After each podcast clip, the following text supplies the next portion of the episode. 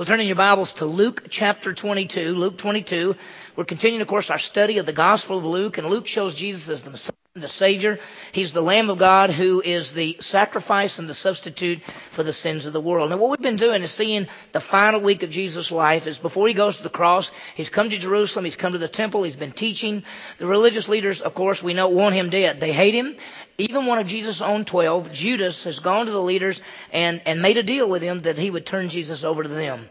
For the last several weeks, we've been seeing the last night the, in the upper room, Jesus with his men. And Jesus made a change. That was the Passover meal. But instead of being the focus on the Passover and the lamb and coming out of Egypt, he made the focus on himself. And he talked about him being the bread and him being the juice. And he is the Lamb of God who takes away the sin of the world. Well, last time we saw two things. We saw that he told his men that he would reward them in the kingdom. And it was great news. In fact, they were talked about, hey, they're going to rule over the nation of Israel. So it was great news. But then he told them some sad news. And the sad news is that they would deny him. In fact, they even said to Peter, said, Peter, you will deny me three times before the night is over. And of course, they all said, no, that's not going to happen. Well, this morning as we continue, we're going to see two things. First of all, we're going to see Jesus as he prepares his men for the coming ministry. And he's going to talk about what's about to happen because he's going to leave. And then we see Jesus, we get into the garden and we see him praying in the garden. There's so much, and we want to gain a lot from these, this, this little short passage, but there's so much, especially in these last weeks, these last hours, as we look at it this way, of the life of Jesus Christ. There's a lot there. Well, let's begin. Let's talk about this for a second. You know, we say prayer. And we say prayer's hard. You say, well, it seems easy because what really is prayer? Prayer is just talking to God. And you say, how hard is that?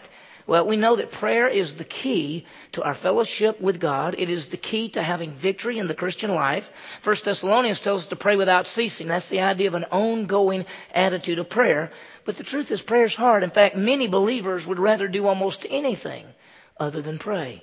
One of the Greek words associated with prayer is agonizo, which we get the idea of agony. As we look in our passage this morning, as we study it, we're going to see that Jesus is praying in the garden and it's ongoing and it's hard. And he, and he does two things. He tells the disciples that they need to pray, that they won't enter into temptation. And then we see him saying that is not his will, but the Father's will. And we're going to put a lot of that together as we go through our passage this morning.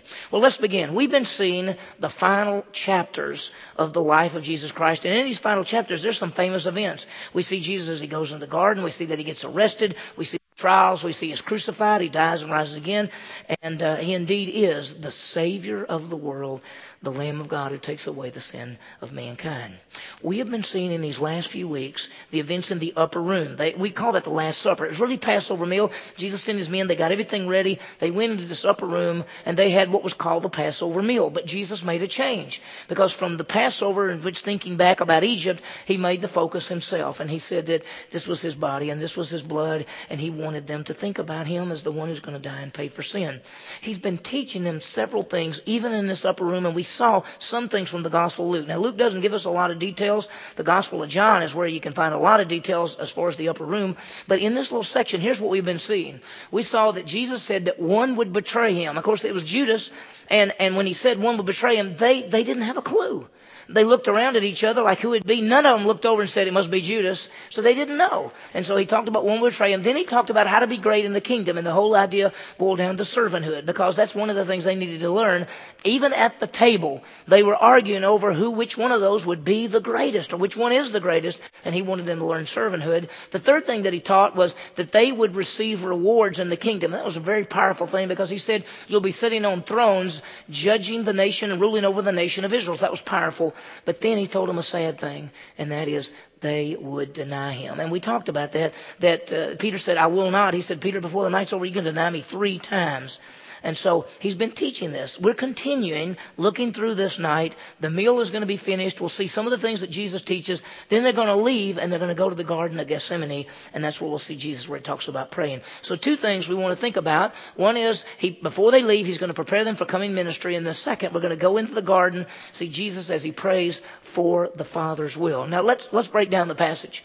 Uh, two things this morning, big, big things. First of all, preparing for the coming ministry. He's going to talk about past service, that's verse 35, and then he's going to talk about beginning preparation now, because what's about to happen. He's going to leave them and they're going to have to do the ministry. The second part of the study is that Jesus goes into the garden and he prays. He gives some instructions to his disciples. Then we see the prayer where he talks about the cup to pass and the Father's will. Now that's as far as we're going to get this morning. We'll get some more next week when we get in there where we see the angel comes and ministers to Jesus. And then the last thing is he gives some continuing, continued instructions to the disciples. We'll see some of that next week and of course more as well. But we'll just get into the garden this morning to see what's going to happen. Well, let's begin.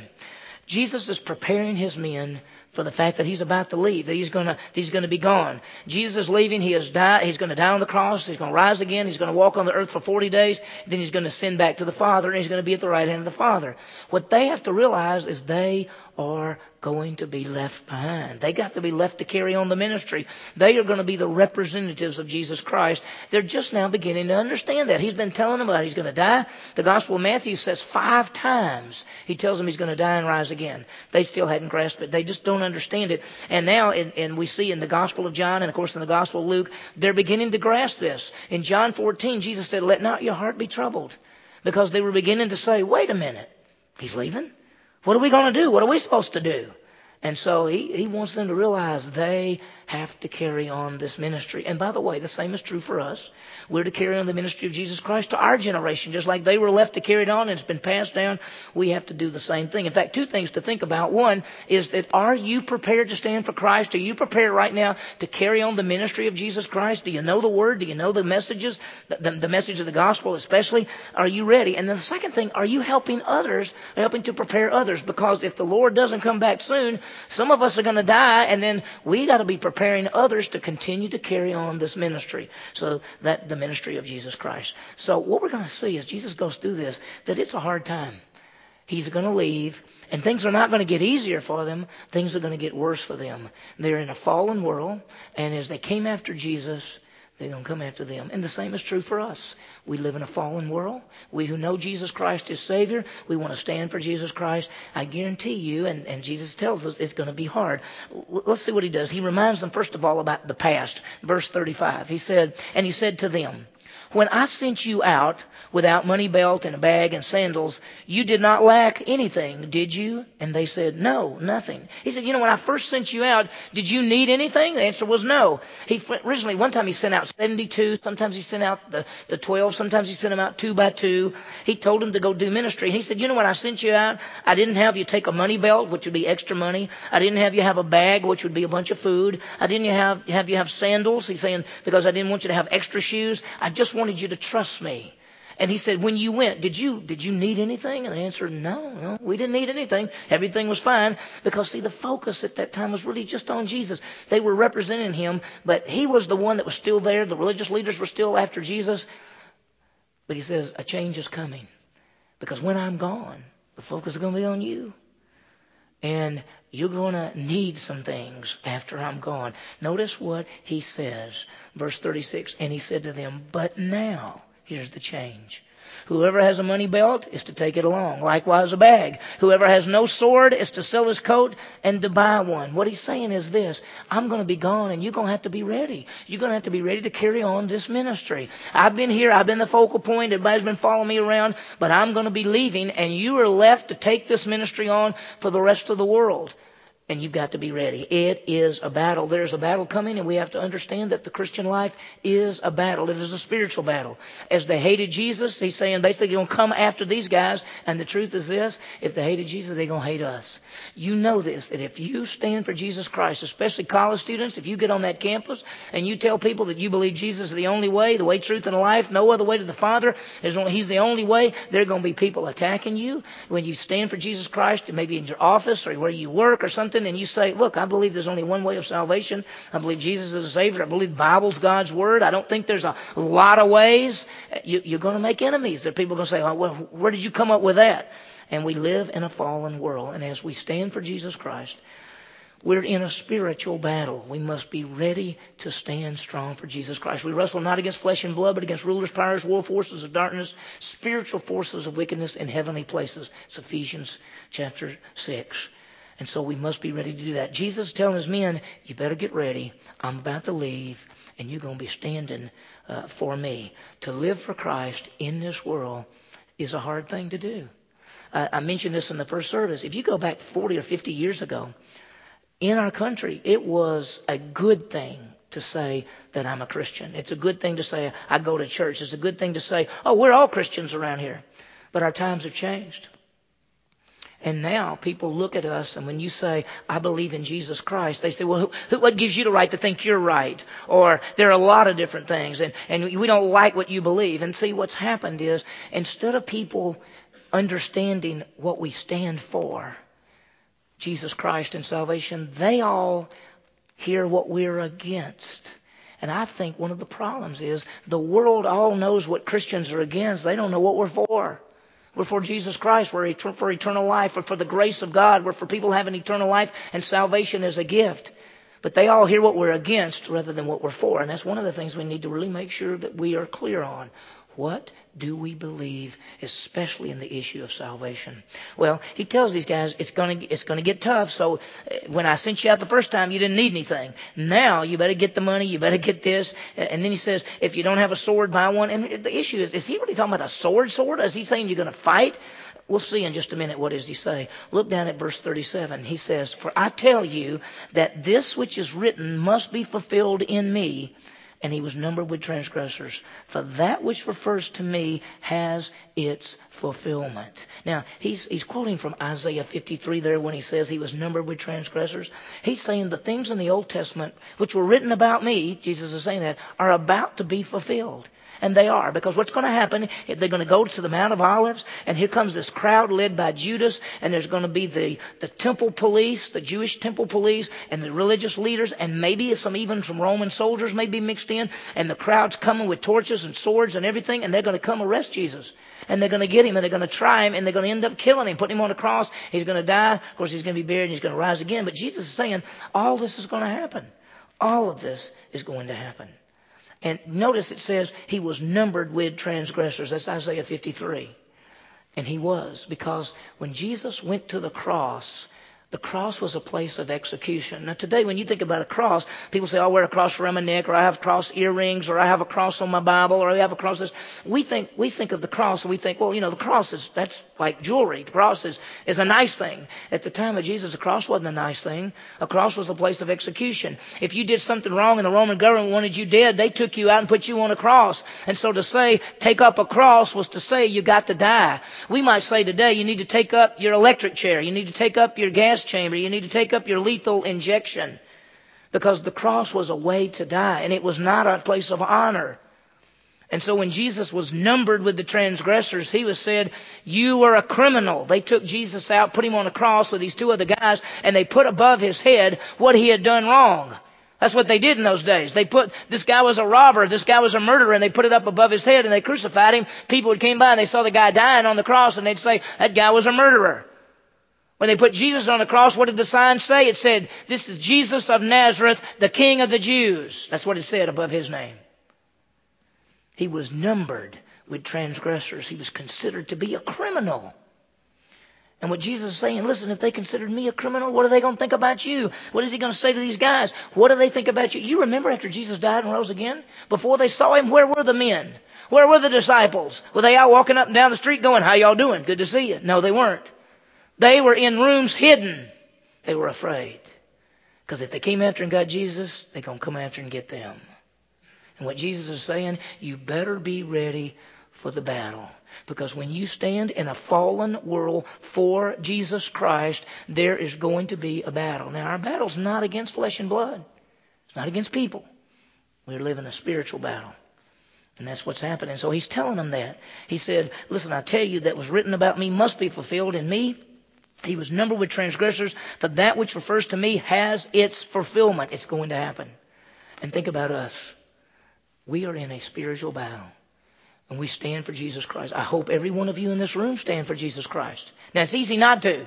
So you just kind of go through life. Not everybody has to know what you believe. They don't have to know whether you come to church. They don't have to know whether you believe the Bible and believe Jesus is the way, the truth, and life. You don't have to go around saying that, but if you do, if you stand for Christ and if you make it known what you believe, you, you're going to have enemies. There are going to be people against you. That's why the Bible in Ephesians chapter 6, Paul writes, put on the armor of God so that you can stand. Be ready. And how do we how do we stand? What do we have to do? We have to know the Word of God. We have to make application in our lives. We have to live in the power of the Holy Spirit. We have to know the clear God, grace message of salvation and be ready. We have to stand. Now, the next verse is a little bit hard because it's a little bit hard to figure out what they're saying here. Look at verse 38. It said, And they said, now this is after Jesus said this, they said, Lord, look, here are two swords. And he said to them, It is enough. Now, it's hard to tell what's going on. It could be looked at it this way. Jesus says, you better stand, you better get ready, you better this. And they go, hey, we got two swords. And he goes, yeah, two, that's enough. That's enough. Or it could mean that when they said, we got two swords, he's going, that's enough. Because see, he's not really talking about a physical battle. He's talking about a spiritual battle that's coming. You remember at the arrest? You remember they're in the garden and they come to get Jesus and they grab him. And what does Peter do? Peter has one of those swords and he pulls out that sword and he goes to try to hit a guy, tries to hit the, the servant of the high priest. His name was Malchus and he cut off his ear. And Jesus didn't heal that man, but Jesus said, put the swords up for you. If you live by the sword, you will die by the sword. Jesus wasn't talking about a physical battle here. He's talking about the spiritual battle that they're fixing to go through. Now, it's going to be physical a lot of times because they're going to come after them to try to get them. But it says, they said, we have two swords. He says, it is enough. Uh, there's no way to tell whether he means, that's enough, you got two of them, that's good, or he's saying, that's enough. We're not really dealing with that.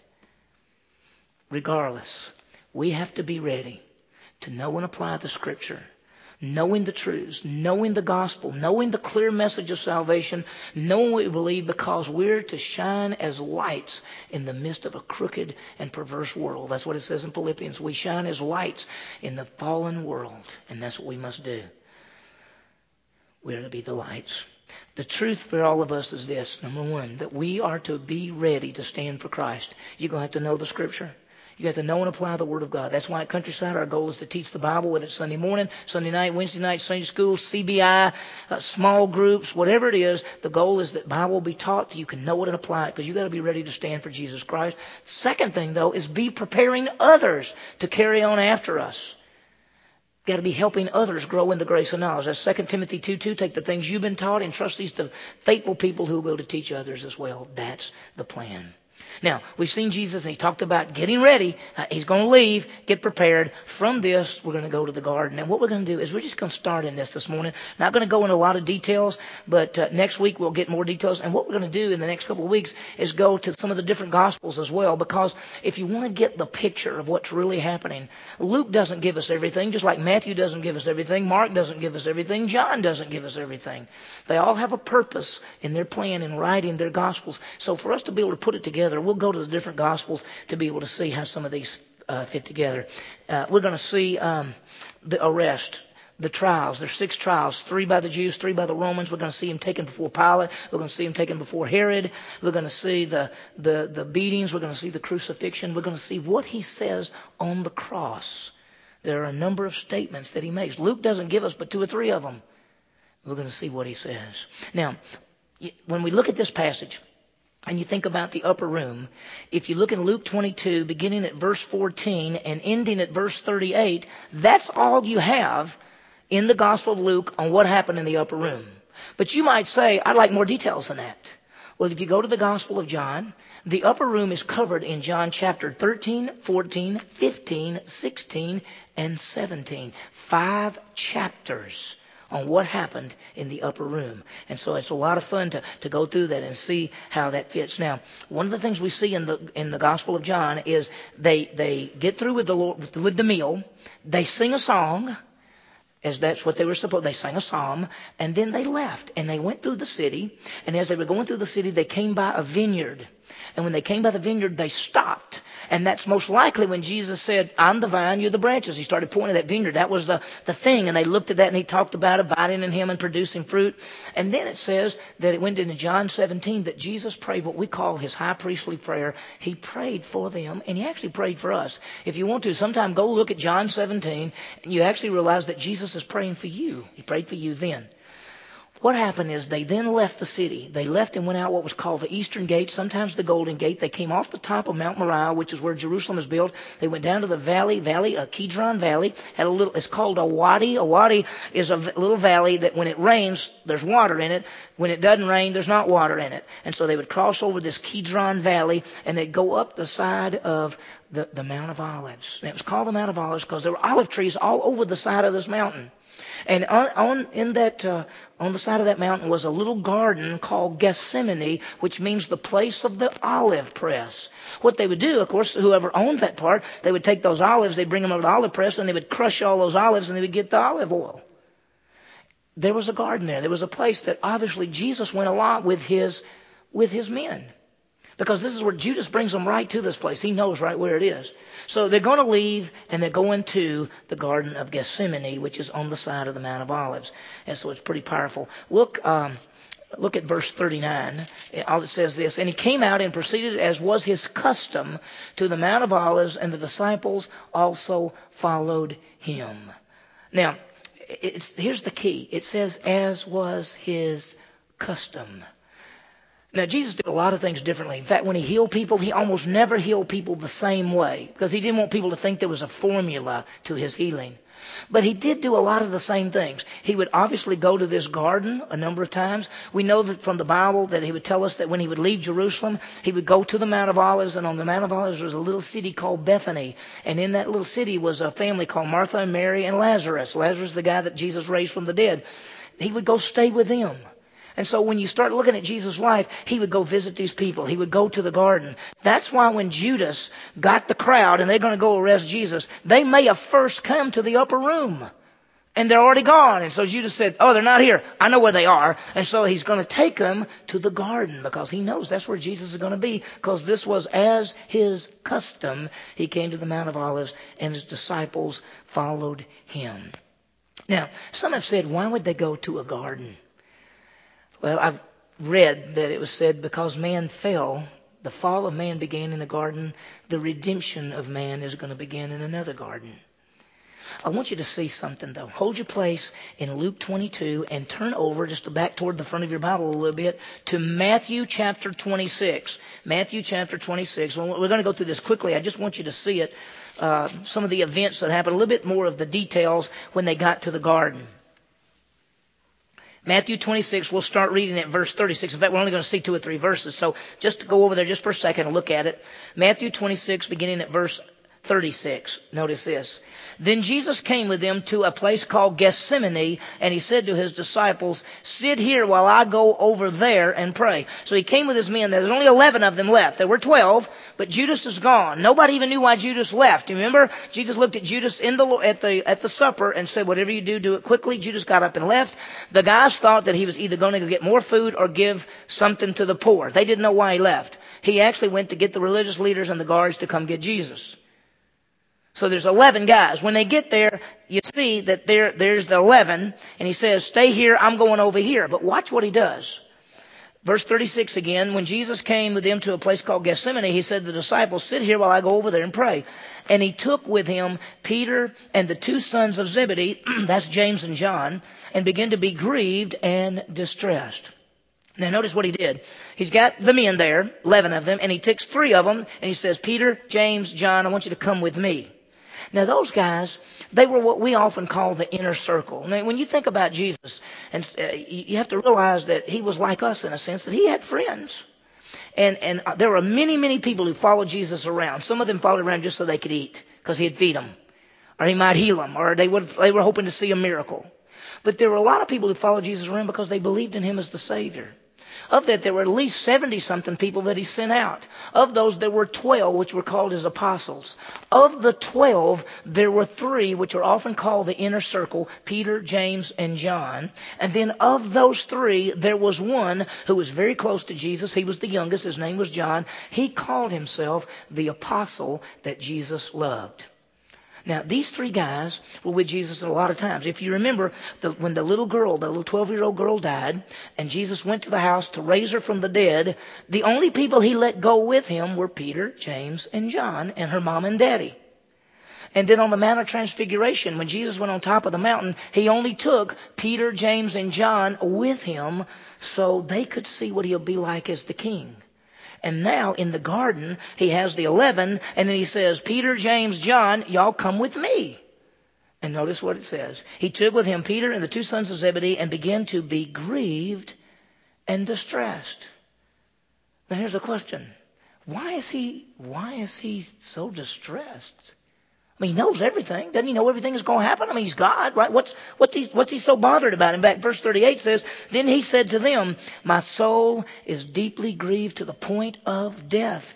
Remain here and keep watch with me. Now, we don't see it. Go ahead and turn back to Luke chapter 22. We don't really see it in, in, in Luke 22 or anything, but Jesus took Peter, James, and John and said, Pray, pray with me. And then he went over a, a little bit ways and, and he prayed, and he came back, and they were asleep, and he woke them up and said, "Can't you guys keep praying?" And they went, "We're trying." So he said, "Keep awake and pray." And he goes over and he prays, and he comes back, and what are they doing? They're asleep again. So he wakes them up a second time and says, "Could you guys not stay awake for just any length of time at all?" And they go, "We're trying." So he said, oh, "I'll be back." And so he goes over and prays, and he comes back the third time, and they're asleep again, and he wakes them up, and he says, "It's now time."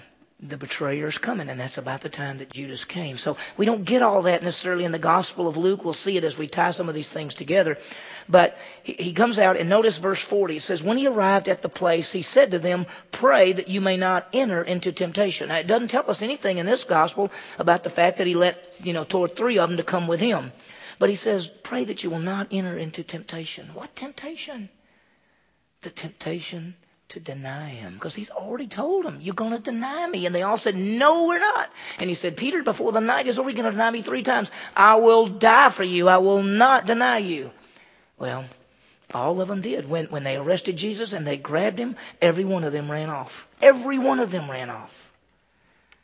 And so he says, Pray that you'll not enter into the temptation. Now watch. Verse 41 And he withdrew from them about a stone's throw, and he knelt down and began to pray. So he moves away. He took Peter, James, and John with him, and then he moves away from them and he's praying. And it says he began to pray. Said he knelt down. Now people ask all the time. They say, "Well, is there a particular way to pray? I mean, are you supposed to get on your knees when you pray? Do you have your? Are you supposed to have your hands together like this? Or can you close your eyes? Can you open your eyes? If you're driving, I hope your eyes are open. But anyway, if you're doing all this, uh, people say, uh, "Is there a proper way?" Do you know when you look in the Scripture? Sometimes people are on their knees. Sometimes people are on their faces. When David dedicated the, uh, or, you know, was dedicating the temple, Solomon, Solomon dedicated the temple, he actually got on his knees and lifted his hands up like this. And sometimes people say, can you pray with lifting up your hands? I mean, you can pray any way you want to. The key is to maintain your fellowship with your Heavenly Father. And so, He's about to pray, and before we see what he prays, just realize this. He knows what he's doing. He knows he's going to the cross. He knows he's going to take the sin of the world. He's going to be separated from Father. This is why he came. He came as the Savior of the world, the substitute, the final sacrifice for sin forever. What does he say? Verse 42, saying, Father, if you are willing, remove this cup from me, yet not my will, but yours be done. Now he's talking to the Father. He is in fellowship with the Father. You realize the Trinity is the Father, the Son, the Holy Spirit. Is God who so loved the world that he gave his only begotten Son. The Son was, the Father came up with the plan. The Son carried out the plan. The Holy Spirit reveals the plan. What is his request? And we're going to see more details on this next week. But he says, Father, if you are willing, remove this cup from me, yet not my will, but yours. He said, if you're willing, and it's if and it's true, if it's true, you're willing, remove this cup. What's the cup? Well, the cup was a symbol of suffering because they would say, take this and drink it to the end. You know, drink it to the bitter end. That's the idea because the cup was the suffering that he's about to go through. And he's saying, if, if, if it's your will, if you're willing, remove the cup, then I don't have to go through this. And then he stops, but he says, yet it's not my will, but it's your will. See, he wants to do the will of the Father. He came to do the will of the Father. He wants the will of the Father above his will. He came down from heaven not to do what he wanted to do, but to do what the Father wanted him to do, and that is to die on the cross and pay for sin. Let's think about the cup for just a second. The cup is the idea of suffering. How's he going to suffer? And because let's think about this. You'd say, well, look, Jesus, Jesus is God. In fact, he's the God man. He's 100% man. He's 100% God. That's called the hypostatic union. It's the union of the deity and humanity. And so he's perfect God, perfect man. He knows everything. He knows what he's about to go through. Uh, what's going on? Well, we think about this cup. The cup really has two aspects of this suffering. There's a physical aspect and a spiritual. Let's talk for a minute about the physical. He's going to be arrested. He's going to be beaten. Isaiah says he'll be bruised, wounded, crushed. He'll be whipped, physically harmed. One of the Old Testament passages says that he is so marred you can't tell what he looks like. He is so beaten that he is unable to carry his cross. You know, if you were going to be crucified, your job was to take the top part of the cross out. He is beaten so badly and hurt so badly, he can't even carry it. They have to get a guy named Simon of Cyrene to carry it for him. He's going to suffer physically. Now, let me tell you, some people say, well, Jesus is God. I bet he could go. That didn't hurt me. Yet, let me tell you, he's a human being, had a human body. He was thirsty. He was tired. He felt pain. He went through that suffering. We can't even imagine the suffering. If you saw the movie The Passion of Christ and you saw all of that and you go, whoa, that's pretty horrible. That was about like it was. May have been worse than that. So when he says, let this pass, first of all, the physical aspect is coming. But there's a second thing, and that's the spiritual. He's going to be separated from the Father. Because see, he's going to take the sins of mankind. 1 Peter 2.24, he bore in his body our sins when he was on the tree. He's going to take the sins of mankind himself. The wages of sin is death, which is separation. He's going to be separated from the Father. There is going to be a break in fellowship between the Father and the Son that's never happened. From all eternity, the Father, the Son, and the Holy Spirit has been in perfect fellowship all the way up. And at exactly one point in time in history, Jesus is going to take the sins of every person and he's going to be separated from the Father. In fact, not only is he going to be separated from the Father, he's going to be separated from the Holy Spirit. The Father, Son, Spirit. That's why when he was on the cross, what does he say? My God, my God, why have you forsaken me? My God the Father, my God the Spirit, why have you forsaken me? He took the sins of mankind on himself. That's what he's saying. If it's any way, I don't want to be separated from the Father. We don't realize the greatness of this separation as he takes our sin upon himself to be separated. 1 John 2 2, he's the satisfactory payment not for our sins only, but for the sins of the entire world. He took every sin of every human being at one time and was separated. He had to drink the cup of suffering. That's why he said, Nevertheless, not my will, but your will be done. Why did he come? Some people say he came to be a good example. He came to be a prophet. He came to be a good man. No, he came to be the Savior. He came to die on the cross and pay for our sins to give us eternal life as a gift. Mark 10:45, he said, "I did not come to be served, but to serve and to give my life." Romans 5:8, God demonstrates His love toward us while we're yet sinners. Christ died for us. 2 Corinthians 5.21, for God had made him who knew no sin to be sin for us. 1 Peter 2.24, he bore in his body our sins. John 3.17, he did not come into the world to condemn the world, but the world through him might be saved. Over and over in the scripture, that's what we see. He came to be our Savior. You trust Jesus Christ as your Savior. He's the one that's going to keep you from being separated from God forever because He died in your place. He gives you eternal life as a gift. It is that simple. Faith alone. That's why He says here, it's not my will, but your will be done. He came to do the will of the Father, to fulfill the plan, and that is to be the Savior. Now, think about this. When we pray, we should pray according to the will of God. Now, there are so many things. The Bible tells us, look, just lift up any request we want to. In fact, Philippians 4 6 says, Be anxious for nothing, but everything by prayer and supplication with thanksgiving. Let your request be made known to God. You can talk to God about anything, anywhere, anytime, any place. You can make any request that you want to. But the bottom line is when you request something, the best thing is to say, Lord, this is what I want, but I don't know the future. I don't know what's best. So I'm, I'm asking this as a request, but it's not really my will. It's your will. You know, the will of God is found in the Bible. There's all kind of things there, but there are a lot of things that we pray about, a lot of things that we talk about that aren't in the scripture. And we don't know the outcome. We don't know the future. And so we lift up our prayer request to God and we say, God, this is what I would like to happen.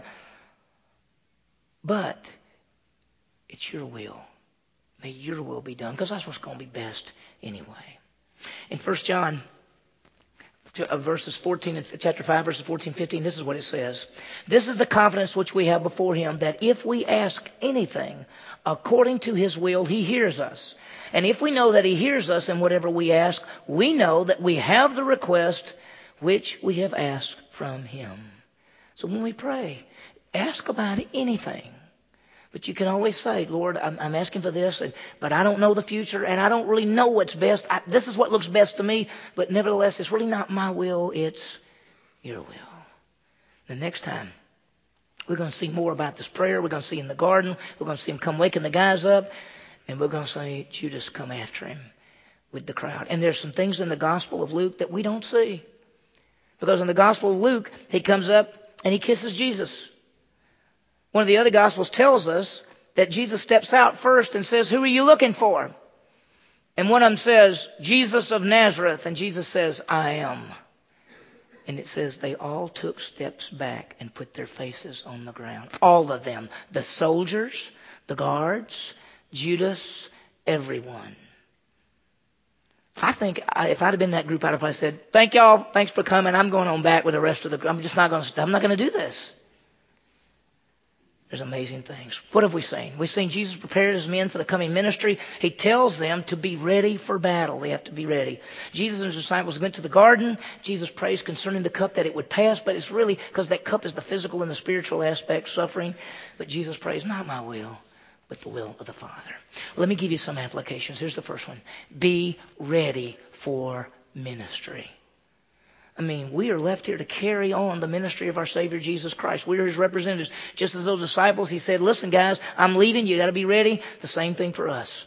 We've been left here to take the message of Jesus Christ. So, A, we got to know, No, we're in a spiritual battle. We're not fighting against flesh and blood. We're in a fallen world with Satan. It's all contrary to what we believe. We're in a spiritual battle. Therefore, what do we do? We must put on the armor of God. That's the truths of God's Word and stand strong and, and all of those things, especially Ephesians when you look at it, so that we can stand.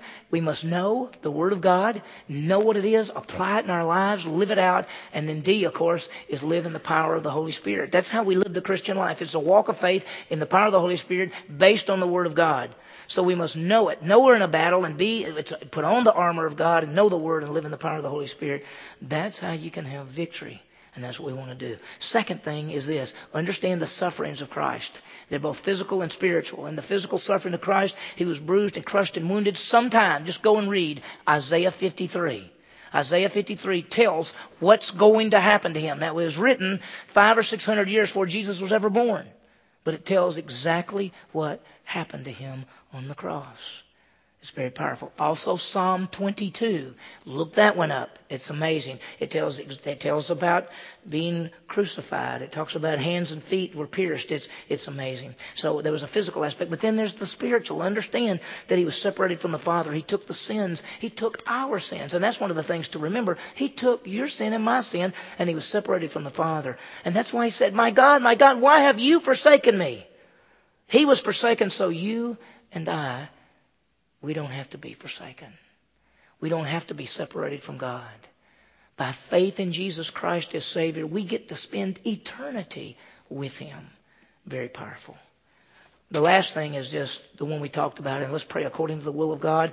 Just, you can lift up any request anytime. Just remember, God's will is found in God's Word, but there are going to be things that you don't have in the scripture about things that you're thinking about or praying about or wondering about or circumstances in life. So what you have to do is you just be, you have to trust God that He's working in all the events and say, God, it's really, you know, this is what, what I think, this is what I want. You told me to let my request be made known, but at the same time I realized it's not my will. It's your will that should be done. So may we do that. May we be ready for ministry, praying according to the will of God, understanding the sufferings of our Savior Jesus Christ. Let's pray. Heavenly Father, what a great passage. Thank you for these truths. Help us to be able to put them together and know them, Lord. Thank you. Thank you, Lord, that we are to be ready for ministry, that we are in a spiritual battle, that you've left us on this earth. May we put on the armor of God. May we know and apply the Word of God in the power of the Holy Spirit so we can stand for you. Lord, as we look at the Scripture and we see the sufferings of Christ, physically it was just horrible, but spiritually, taking our sin and being separated from the Father and the, and the Holy Spirit, Lord, we can't even comprehend that that. Thank you, Lord, that Jesus died for us and was separated.